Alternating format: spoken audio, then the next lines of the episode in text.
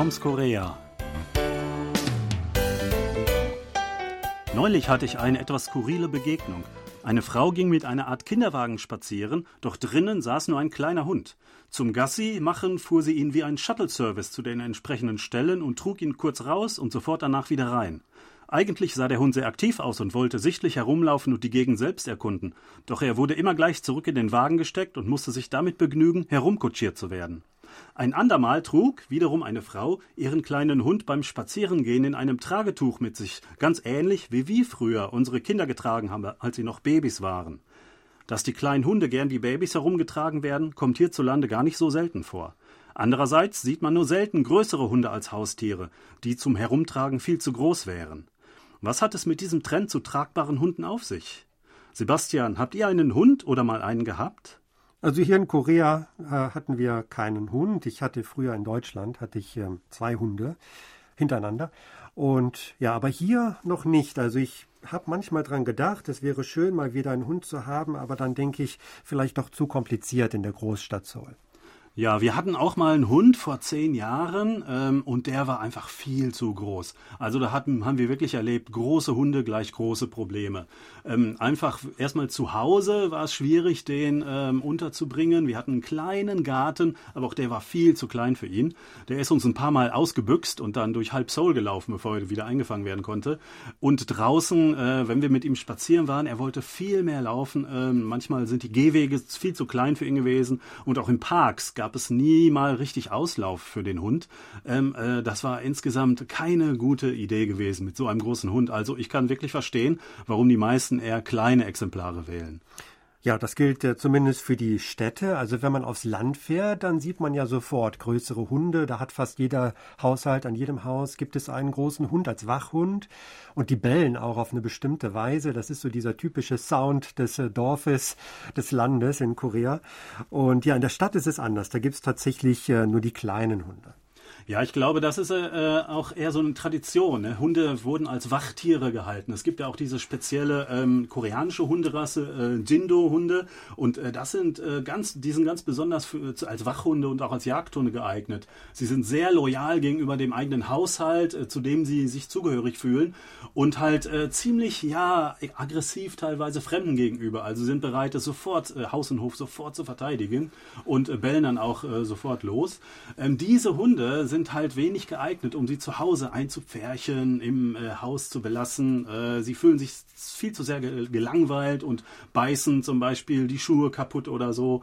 Ähm, das geht nicht. Also dafür bräuchte man schon ja kleinere Exemplare. Und die meisten Leute in der Stadt haben tatsächlich eine kleine Apartmentwohnung ohne Garten äh, und äh, nicht viel Auslauf.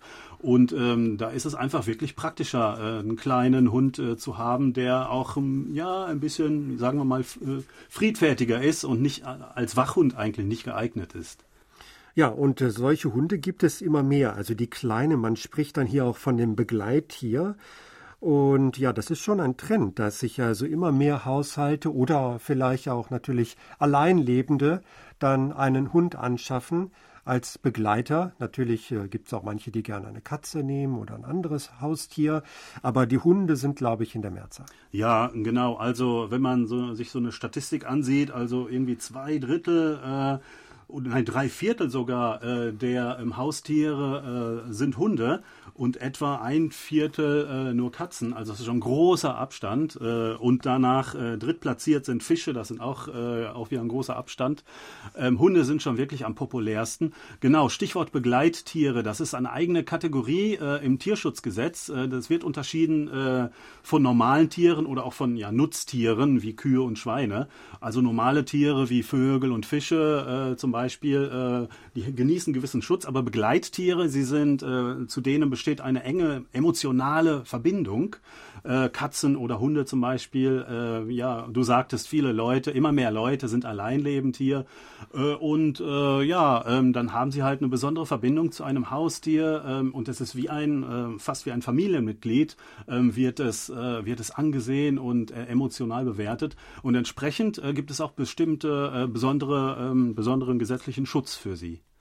Ja, und diese Tiere werden auch wirklich besonders behandelt, wie ich manchmal finde. Also zum einen sind sie immer sehr hübsch zurechtgemacht. Sie tragen alle, also Kleidung, äh, sehr schicke Kleidung, manchmal auch Haarschleifen. Sie sind äh, immer schön frisiert und natürlich äh, in Tragekörben, in Taschen oder in Tragetüchern. Also die werden wirklich gehegt und gepflegt oder ja auch in so einer Art Kinderwagen sieht man sie. Und ja, da wird sich schon sehr drum gekümmert. Und da gibt es auch, äh, ja, viel Aufwand wird betrieben, zum Beispiel beim Tierarzt. Da gibt es Gesundheitsuntersuchungen für die kleinen Hunde. Und äh, ja, natürlich gutes Essen ist wichtig. Und äh, wenn die Begleiter dann irgendwann mal sterben, die werden mittlerweile ziemlich alt, also 15 Jahre ist wohl keine Seltenheit für kleine Hunde, dann gibt es auch extra Tierbegräbnisstätten dafür. Mhm. Ja, ähm, die meisten äh, werden wohl äh, Statistiken zufolge mit Trockenfutter äh, gefüttert, aber es gibt natürlich auch Leute, die wirklich viel Aufwand betreiben und zum Beispiel extra äh, ihre äh, Haustiere, Begleittiere bekochen, äh, jeden Tag zum Beispiel etwas anderes kochen. Also ich habe das mal erlebt, Vermieter von uns, die hatten auch mal einen Hund und der hat jeden Tag frischen Reis bekommen, natürlich mit etwas durchmischt, keinen reinen Reis. Ähm, äh, das äh, hat unser Hund so nicht erlebt. Also wir waren da schon ein bisschen fauler äh, mit dem Futter. Ähm, und äh, ja, dementsprechend geben sie auch äh, wirklich äh, viel Geld aus, also für solche Klamotten oder solche Tragetaschen, die sind dann teilweise, das sind Markenprodukte, die natürlich äh, nicht ganz billig sind. Äh, und ähm, die Leute hier lieben also ihre Haustiere und äh, kümmern sich wirklich rührend darum. Und ich glaube, dass sie äh, dann auch entsprechend viel ja, emotional von ihnen zurückbekommen. Genau, so ein Tier zu haben, ist natürlich eine schöne Sache. Und äh, in Südkorea gibt es immer mehr Menschen, die ein Haustier haben, meistens Hunde, und die auch wirklich eine enge Beziehung zu den Tieren haben.